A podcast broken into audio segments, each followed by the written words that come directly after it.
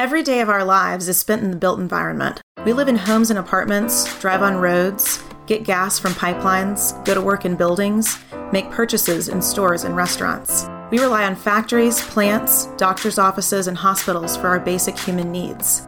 And while our world continues to shift and grow and change, the development and delivery of the built environment has fallen dramatically behind. Welcome to the Built Revolution. We're here to engage the leaders, visionaries, and innovators who are revolutionizing the built environment. This podcast is brought to you by Continuum Advisory Group and the Construction Industry Institute. Hi, this is Gretchen Gagel with Continuum Advisory Group. I'm really thrilled today to welcome Michael Beer to our podcast on innovation. Michael is a renowned um, Harvard professor emeritus and consultant who's been driving improvement in the business community uh, for quite some time. Michael, uh, welcome to our podcast. Well, it's great to be here, Gretchen. Thank you. And uh, we had the opportunity to meet a little over a year ago for the first time at the Academy of Management. And, and I was so thrilled because I had just revisited your book, High Commitment, High Performance How to Build a Resilient Organization for Sustained Advantage. And and I, I, have to say that I'm I'm just a huge fan of yours, and I and I love this book. And as I said, I was revisiting it, and I was just looking at it this morning. How did you first get interested in the work that you're doing around driving high performance organizations? How did that all come about?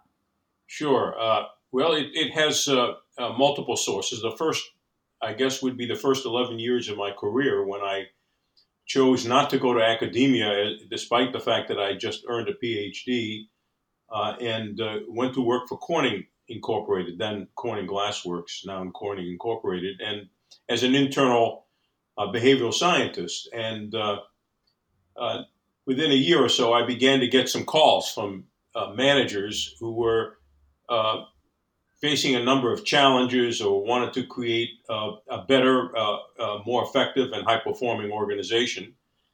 Uh, for example, uh, I got it early on after I got to Corning, I got a call from a manufacturing plant that had just started up uh, and uh, had maybe 60 or 70 employees, and, and they were in a very different business than Corning's. And they were concerned about it, it was a medical instrumentation business, and they wanted to uh, to make sure that the quality was extremely high. Obviously, we're concerned that most of what they had experienced in Corning's manufacturing plants, uh, traditional glass plants, uh, the culture there was not one that they thought would be sufficiently uh, engaging and involving and uh, and performing and, and, and encourage employees to to do great quality work and and and produce quality products. So they asked me to come, and they had read McGregor's book, uh, The Human Side of Enterprise, where you recall McGregor uh, said, uh, argued that there were two basic theories of leadership and management.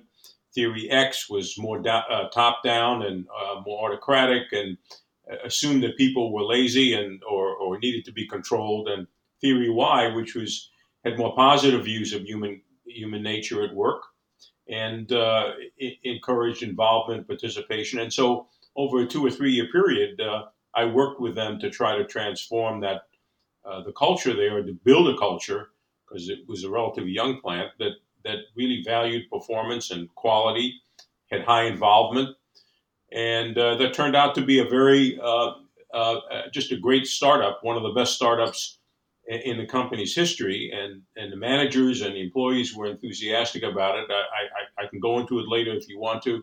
Uh, and on the basis of that one, I got that success. I got a call from a general manager who said, uh, "I've been a took over this division two years ago. Uh, the business has been uh, was not performing. I cut costs, but boy, we are not achieving. Uh, we can't achieve our capacity. Uh, we can't achieve." What we need to do, which is develop a whole bunch of new products uh, in a changing market that required more rapid product innovation. The company, the division, had been in a in a defense business where it was a you know price plus kind of competitive environment. It wasn't competitive enough, it, it, very much, and so now new product development was a key and rapid product development and. So uh, we went in and, and, and, did a diagnosis, worked with the general management and, and his team, and uh, uh, made a number of very systemic changes in the structure, the processes, the review of, of products. Uh, you know, again, uh, I've written cases on all of these things. And uh, uh, in about a year, at the end of a year, there was a management meeting. And, and by the way, in the division, there was a toxic environment. functions hated each other. They, they, there was a Cold War going on, et cetera, et cetera, between a couple of key functions at the end of the year, I went to a management meeting and he presented me with an oil can full of alcohol. And the, uh, the, hmm. the, oil can said, uh, title was Emotional Oil Can.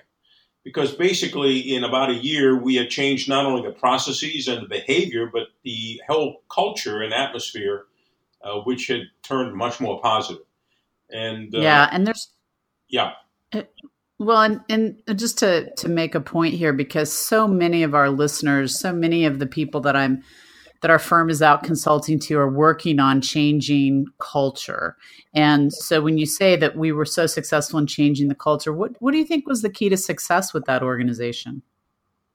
Well, you, one of the things I like to say about culture based on experience and also research is that culture is like you you can't change culture directly. That would be like uh, sculpting fog. Uh, it doesn't work very well. Culture emerges from very specific changes, multiple multiple, and I want to emphasize multiple changes you make in the organization's various facets: its structure, its processes, its leaders' behavior, the senior team's effectiveness, uh, the uh, the co- collaboration uh, mechanisms for collaboration you build in that structural and process oriented, um, the way you review the business, uh, the management processes, if you will. All those things have to change, and that's exactly what we did in that division. Uh, there were multiple changes, and those changes then changed behavior, began to re- lead to results, and those results and, and people getting to know each other and collaborating with each other because the structures we created we created new product development teams. They didn't have any new product development teams. We de- made sure they were delegated full authority to uh, to work on those products with a very very good review process with the senior team. They had none of those mechanisms in place just to give you some examples. And uh, and that those be changes brought people together and with the proper early early help and facilitation of those teams, uh, it cha- the behavior changed, and then people and the culture changed to a more collaborative one because they were already behaving in a collaborative way. So behavior leads attitudes and, and knowledge, and it's something that uh, many change efforts to try to change culture fail to understand. They they start with leadership development, or they start with speeches, or they start with with videos. If you want to change your culture, Stop asking people to change their behavior. Create mechanisms to change the behavior first. And, and, and make sure that behavior is aligned with the strategic intent and values of the organization. That's a basic premise right. on which virtually all of my work is based.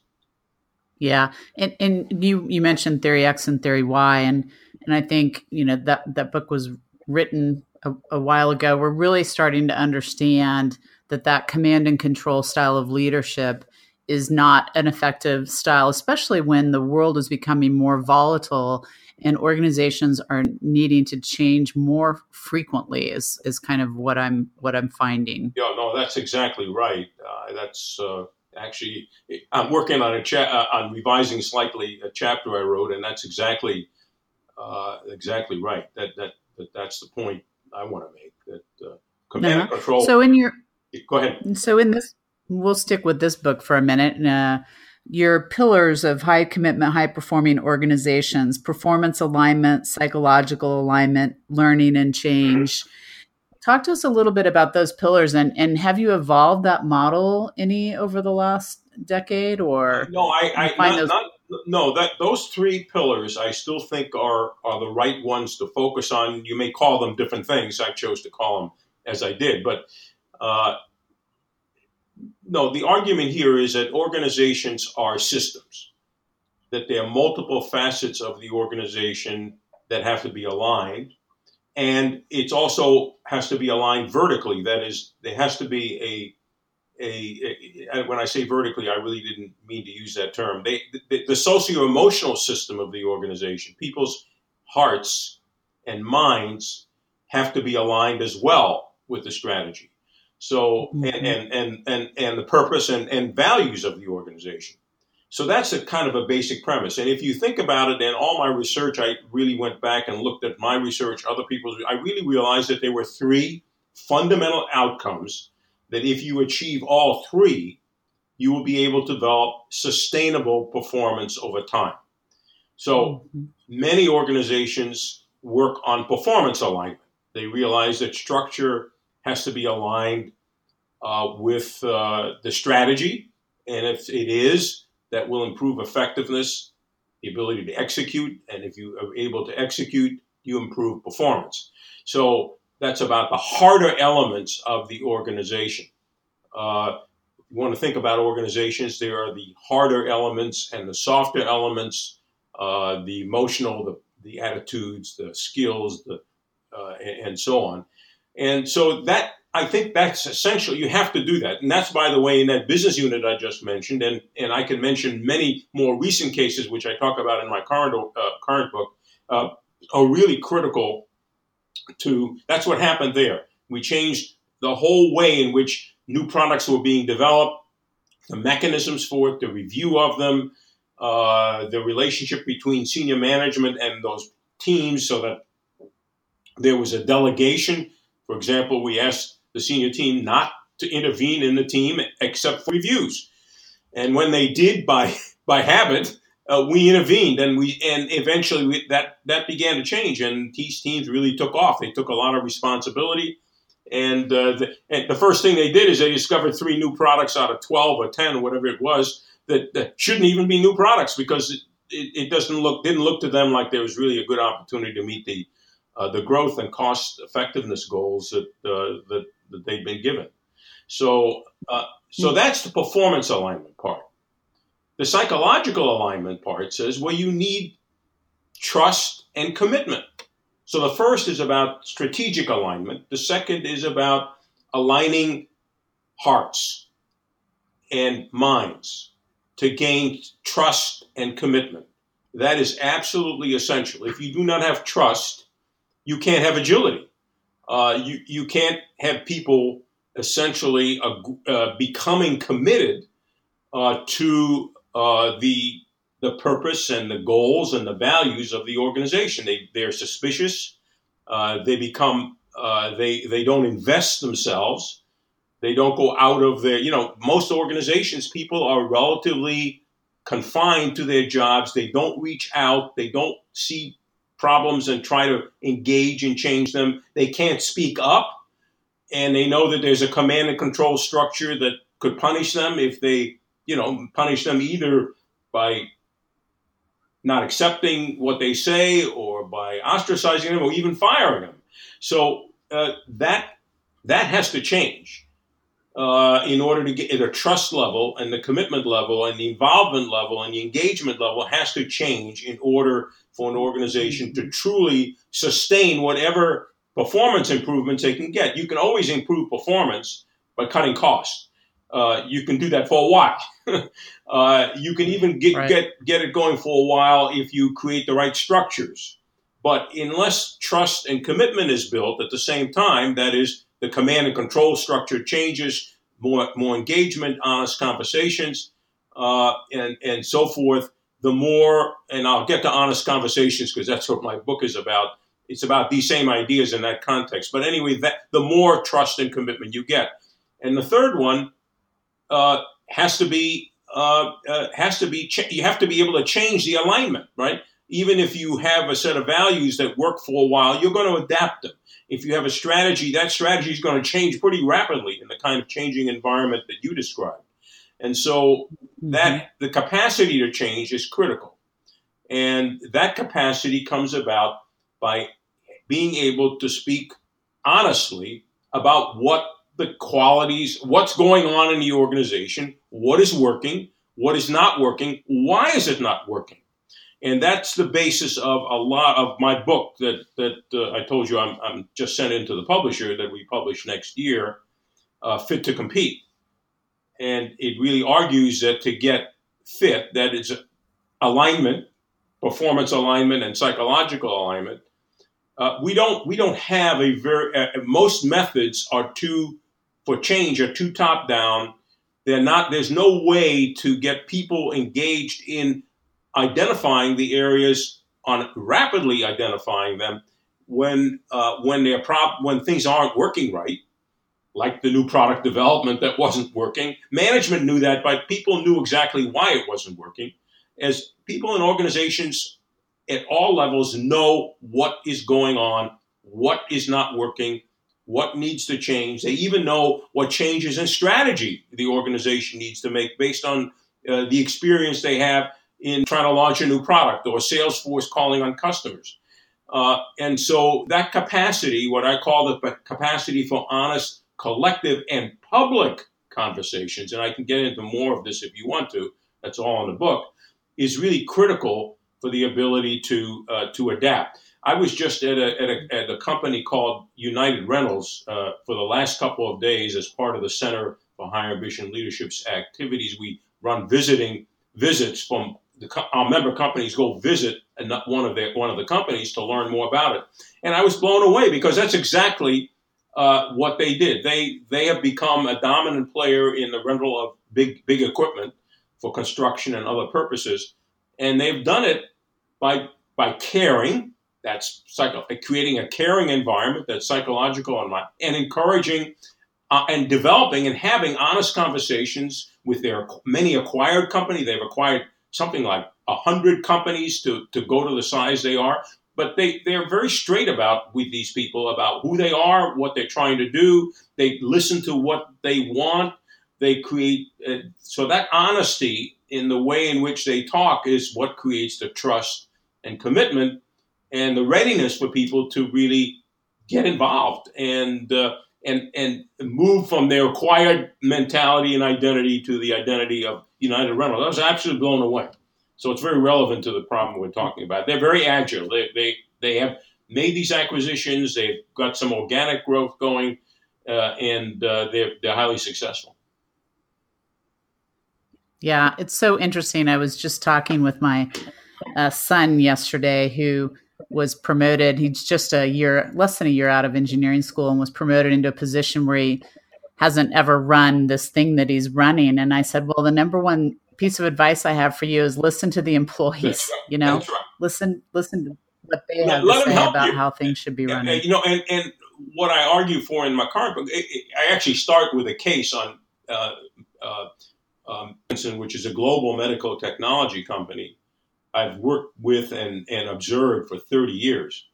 And uh, they've grown from 1.5 billion in 1990 when I uh, first uh, encountered them, actually 1988, my first contact, uh, to today, they're a something like a 15 billion dollar company with 60,000 employees worldwide, and uh, and they're over 100 years old, and uh, and have managed to to keep performing.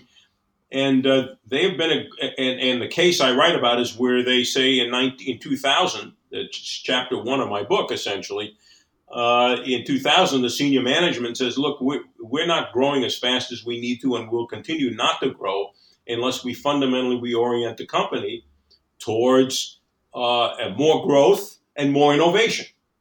And I mean, they, their innovation was sort of product extensions. It wasn't creating solutions for companies, which they needed they needed need to do, and a much broader approach to thinking about what they what their offering was, for which they also made some acquisitions later. But uh, basically, uh, they bought into this notion of honest co- collective and public conversations using a methodology we created the strategic fitness process. That's not the only methodology but it happened to be the one we we developed and they have have been using over the years. In fact four CEOs over the last 30 years have employed that methodology when they took over to go to ask the question what here here's what I here's what I think we need to do in this era, in this strategic era that I'm about to lead.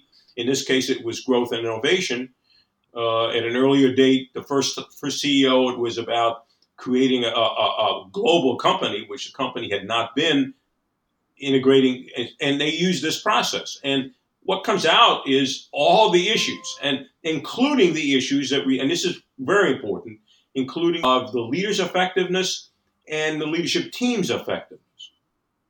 And in fact, we've identified from many conversations that we've analyzed over uh, the 30 year period, but particularly in about two dozen organizations where we really did a, a much more detailed analysis, that there are six core barriers to agility uh, and to effectiveness, effectiveness and agility, uh, and that we discovered through just examining what people came back with over and over again in different organizations in different industries, uh, and and uh, those are the secrets. Those we call them the silent killers.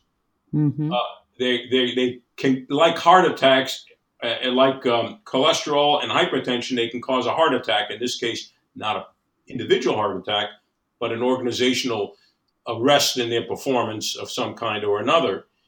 And uh, this, uh, and I'll be happy to go over those if you want me to, but uh, because I think they are key to uh, high effectiveness and agility, and uh, uh, that I argue for in, in the book. And this company used this methodology and identified all kinds of things that everybody knew existed. The silence is not about people don't know; they know, but they can't discuss it and they can't discuss it collectively. So if you can't discuss it collectively, uh, you can't really make a systemic change. Back to the point I'm making. So task force came back with all kinds of issues that were systemic in nature, all the way from how capital was being allocated uh, to uh, the relationship between different siloed functions and activities, to the fact that uh, uh, the the regions in the in the company had been more sales regions, but needed to become entrepreneurial and, and have more influence in the planning process. So they went about changing the planning process. I'm not going to go into all the details, but they made some fundamental systemic changes, and in fact, have done quite well uh, in in the last five or six years since since that uh, honest conversation, collective and public conversation um, uh, took place. And a new CEO is probably going to take over in the next year or two, and They'll, they'll use the same methodology to, to really shape the next era uh, for the company, mm-hmm. the new strategic era, next strategic era. All right. I'd, I'd love to hear about the six deadly killers. I think um, having just done my PhD in agility and focused on what makes agile organizations, what are those six? Yeah, sure. And, and they're not going to be a surprise. This is not Einsteinian physics. The problem is nobody is able to, uh, to talk about it openly and deal with it. Uh, so the first one is these task forces over and over came back with the fact when we what the task force the task force is created by senior management. They're invested with the strategy and they go out and interview about 100 people worldwide. Doesn't matter how large the company is, 100 is enough at two or three or four levels below the senior team. By the way, we've used this at the corporate level, at the business unit level, at the regional level, but this is a corporate story I'm telling. So they go out and interview, and and and when they come back, uh, they come. They say number one, the people we talked to said the strategy and the values of the company are unclear. In some cases, task forces have come back. We have no human values. Uh, that is, people don't really and talk about trust being important element. Uh, we can't. There's no trust because there are no human values. Nobody cares, uh, or that's how people perceive it. Uh, the second barrier is the senior team task force 10 out of 10 task forces come back and say our senior team is not effective. What they mean by that is not necessarily the people individually are not effective although sometimes that is a problem but mostly it's the fact that the team is not really aligned together. They don't totally agree on strategy. They don't agree on priorities. So it comes uh, yeah by the way the unclear strategy is also unclear priorities or conflicting priorities. Uh, so the senior team is responsible for that. Their ineffectiveness is the fact that they are talking about, they're making decisions in their own activities about resources that are not not coordinated, not matched up. So not surprisingly, you can't get good coordination because they're working on X and uh, the other part is working on Y, or at least putting resources in a different way to those things. So we can't we can't work together effectively. The third barrier has to do with the leader. The leader is either seen as too top down, command and control, as we just talked about, uh, which is Bob, by the way, one of the reasons why the senior team is not effective because he's not using them and engaging them to work together on clarity of direction and also on having a, a clear review of things going on below. I'll, I'll, I'll come back to that. And and uh, and uh, or they're too hands off. They're too laissez faire. They're not engaging their senior team or the organization in critical in conversations about critical issues and resolving conflicts. All organizations have inherent tensions in them. Uh, and those tensions and those tensions are positive potentially if you work on resolving them, whether they're issues of resources, strategy, uh, product decisions, uh, whatever. Uh, those are the first three, and they all lead to what I call a poor or lower, uh, an inadequate level of quality of strategy. Because if you can't talk about strategy well enough, your team is not effective enough, the manager is too top down, all these things interact to make it hard to create a clear direction. One of the essentials for sustainable performance. And that direction changes all the time. So you got to have to keep talking about strategy. Uh, I, there's all kinds of stories I can tell you about where that, how that doesn't happen and why. Uh, the, the, the fourth barrier is about coordination and collaboration. Uh, all problems of implementation of strategy, performance alignment that we talked about earlier, are a function of the fact that the organization is not creating integrating mechanisms uh, to allow and, to allow people to work together effectively around critical problems, whether it was new product development, as in the business unit I mentioned to you, whether it's around innovation, uh, innovation, new innovations in the company, a version of new products, but it could not might not be products. It might be other other innovations, uh, and that goes that that's critical. Uh, and so that one is related to implementation and execution. The fifth one, task forces come back. We have very little or inadequate leadership development, and we have, as a result, not enough down the line leaders to be able to take on initiatives, lead initiatives, lead cross functional initiatives. So the organization is not developing its leaders as talent, and leadership talent in particular, in a way that allows the organization to continue to implement and be agile.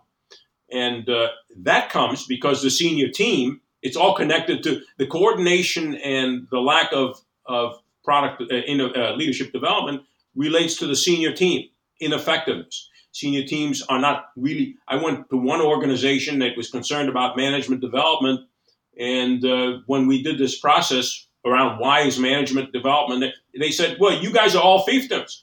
You send us the worst people, and you you keep all your best people. We're not developing people. We're not moving them across the boundaries of the organization. Uh, nobody understands what any other part is doing." Uh, so all these silent killers came up because they they basically stopped leadership and management development in the company. So it's not about the programs we put in, it's about how we delegate to people, move them around. That's what creates leadership development, give them challenges. And the last uh, barrier relates to learning. It is the inability of ver- vertical, com- ver- poor vertical communication. We don't understand the strategy, the priorities. You haven't communicated them clearly. The senior team disagrees about them. Looking down, but just as importantly, perhaps more importantly, we have known all the problems that we're reporting to you now, senior team, because the task force come back, comes back and reports to the senior team. We've known about this for some time. People have been talking about these things for a while, so we've lost time. Uh, we could have fixed these problems a year ago. We can continue to fix them if we have conversations. So, lack of ability to speak truth to power, low mechanisms for doing that, no mechanisms for those honest conversation, no solicitation from the top. Tell us what's going on. Tell us what we need to do differently. Tell us about our own leadership. That kind of conversation does not exist in organizations. And so adaptation doesn't occur because the, the learning process is the senior team learns what's not working below. Right. They're able to change it. Uh, if the strategy is not right, they'll learn about that also. Uh, and and so this this learning process is a is a vertical com- an honest vertical communication about the strategy and then how well we're executing. So that communication has to go on and on so adaptation can occur. The senior team can make changes in the structure in the strategy, whatever is necessary. the bottom can can begin to execute better when execution goes awry somewhere and they learn what stands in the way. If they can communicate to the senior team rapidly, there's adaptation going on.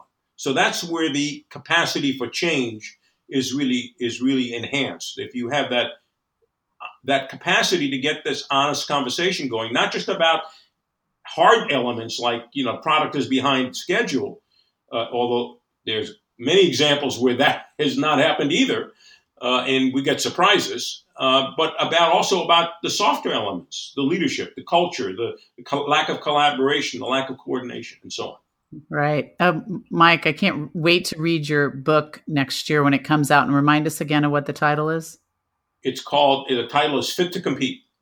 Fit to and compete. fit means here is it's very much what's in the high commitment, high performance book. It's how do you create alignment and fit between multiple aspects of the organization and its strategic intent and values.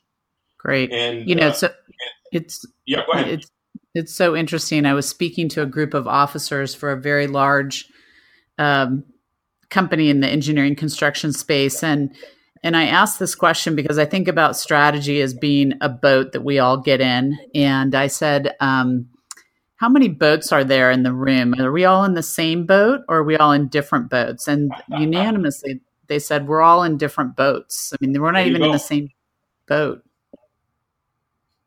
That Yeah. that's because there's no agreement at the senior team on what the boat is we should be peddling and where we're peddling it to. That's the quality of direction is poor. Right. Uh, the leadership development, lack of leaders down the line, and poor coordination hampers ex- execution. And lack of honest conversations of, you know, of being able to talk. We're all on different boats. We better talk about why that's happening and what we can do. That's the Right. learning process. That's the honest conversations and learning process. And so Yeah, often it so- takes. Go ahead. I'm sorry. I, I was just going to say, tell us a little bit about the Center for Higher Ambition Leadership that you've started. Sure. Um, we, uh, you know, I, I founded a consulting firm, TruePoint, and and uh, co-founded it with with two others, uh, and uh, we uh, have had many clients, and we said, you know, it would be great if we could work with some really good leaders. Uh, because with leaders we work with are, are damaged in some way or another. We're there to kind of help them, and we try to do that. We do that. But boy, what we ask, what we try to help them to do would go that much faster if they were better leaders. So we said, let's go out and identify CEOs of companies, senior executives, uh, who are running organizations that have performed above the 50 percentile point uh, for 10 years in compounded annual profits, compounded stock, uh, it's all those statistics, ROI. And then we went online to try to find out about them. What, what, what did we know through their speeches, through the public, whatever pub- is public about them and the company? And we identified those that we thought uh, had uh, had the kind of uh, open value, openness, and values of in- involvement and participation and concern for people that we thought was essential. Uh, you know, based on some of the books, uh, my high commitment, high performance book, and our basic experience, the psychological alignment part was critical. So uh, we try to find that we did. We took, we identified about 45, and out of those, 36 turned out to be exactly the folks we thought they were going to be. We interviewed them in depth.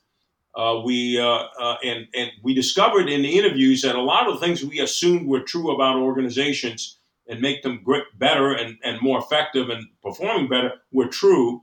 But one thing that we learned in addition to that was that all these people had a perspective on the purpose of the organization and the company being more than just shareholder value. That they were willing to invest, and this of course makes complete sense given everything else we knew, invest in creating uh, a, uh, a, uh, a, a value for not just the shareholder but employees. So that meant they spent a lot of time and invested their, their personal time, but also other resources to try to improve leadership. Uh, again, back to one of the silent killers to try to uh, to try to uh, uh work uh, to create a culture that was caring and so forth. To, to work on, on their relationship with customers, invest in that relationship, and you, again build what I would call trust and commitment based relationships with each of their all of their key stakeholders, customers, employees, investors as well. Many of them went out to select, find investors who were willing to support that, and so forth. And so we wrote a book, Higher Ambition: uh, How Great Leaders Create Economic and Social Value. Social value being here uh, both the external social value, what, what they do for the community and society, but also internal social value, the social capital they built in their organizations through developing a great culture, through better conversations, and so forth. Uh, and uh, we brought these CEOs together to who, who'd been in the book and a few others that we thought were like-minded, and we we held a conference at HBS, and they over and over they told us this is this is really different. Uh, we're all senior executives, but when we get together in other CEO meetings, uh, we can't talk about this stuff. We'd be seen as wimps. so, I mean, that's a literal quote from one of them. I, I, don't know they all said that, but they certainly not did not all say that. But that was kind of the feeling we got. And so we said, okay, let's form a center uh, uh for higher ambition leadership. We came to call it higher ambition because the ambition is beyond shareholder, beyond beyond uh, profits, and uh, and these people all had an aspiration to build a great firm that added both social and economic value. And so uh, we we created the center. We have a, we run a CEO summit. We get to get them together once a year where they ch- share their cases. They do hear some outside input too, speakers and so on, but but they really share their their their journey and get some and come in with the challenges they're facing and get, get advice in small groups and so on and in larger plenary sessions. Uh, we have created a, a, leadership development program we call the Higher Ambition Leadership Institute, a five module for, for their next generation of leaders. And it's been a huge hit uh, because it's a very deep, deep uh, leadership development experience. And the leaders that come out, they, the CEOs tell us, are, they've changed people. Mm. And they're helping me move the firm forward. Uh, we've create a community of CHROs who also about what's the role of the CHRO working with the CEO. So we're building a variety of these visits that I mentioned earlier of each company visiting each other, all mechanisms of learning about how to move along this journey. That's that's so phenomenal, and I think I misspoke on the on the name of it. It's the Center for Higher Vision Leadership. high, and, higher vision. Um, higher vision. Yeah, and it's it's so interesting. I'm I'm teaching a course right now in the University of Denver MBA program online and leading with integrity, and we're having this debate actually right now in this course about um, you know kind of the Milton Friedman viewpoint versus other viewpoints of is the responsibility just to maximize profit or do, do corporations have a citizenship responsibility to society? Yeah, yeah, and I think that's exactly right. That's what these these folks care about. But they the realization is that you just can't you know do some community work and declare yourself a higher ambition leadership organization. You have to actually right. transform the internal aspects as well, and you can't serve your customer unless you have a trust based commitment internally because you you can't people don't know how to have trust based relationships. I learned that in 1980 when I went to Hewlett Packard and asked the top and wrote a case on them and asked the top this top management, you know, why are you successful? And they first said, first thing they said is we have great our, our customers love us and they hate our competitors. Mm-hmm. I said, well, why is that?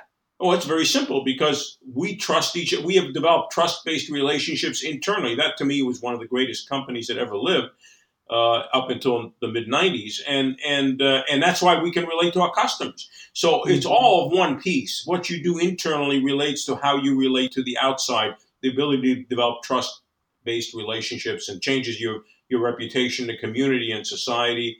And, and that's kind of this holistic, systemic approach is what we're uh, what we're trying to promote and teach uh, our leader, the leaders, uh, and, and and work with the CEOs to understand. That's so great. Well, Mike, I I could talk for hours with you on on many many different topics. I can't wait for your book to come out next year, Fit to Compete. In fact, we'll have to invite you back to the Built Revolution when your book comes out and we can talk about it in more detail. But thank you so much for your time today. I'm, I'm sure our listeners have gained um, quite a few tips from you, and I know how busy you are. I really appreciate your time. Oh, my pleasure. Thanks for thanks for having me. Thanks for listening to the Built Revolution Pod, brought to you by Continuum Advisory Group and the Construction Industry Institute. Continue the conversation on Twitter at Built Revolution Pod or email us at hello at builtrevolutionpod.com. The views expressed in this podcast are those of the individuals being interviewed, and they do not necessarily reflect the views of the sponsoring organizations.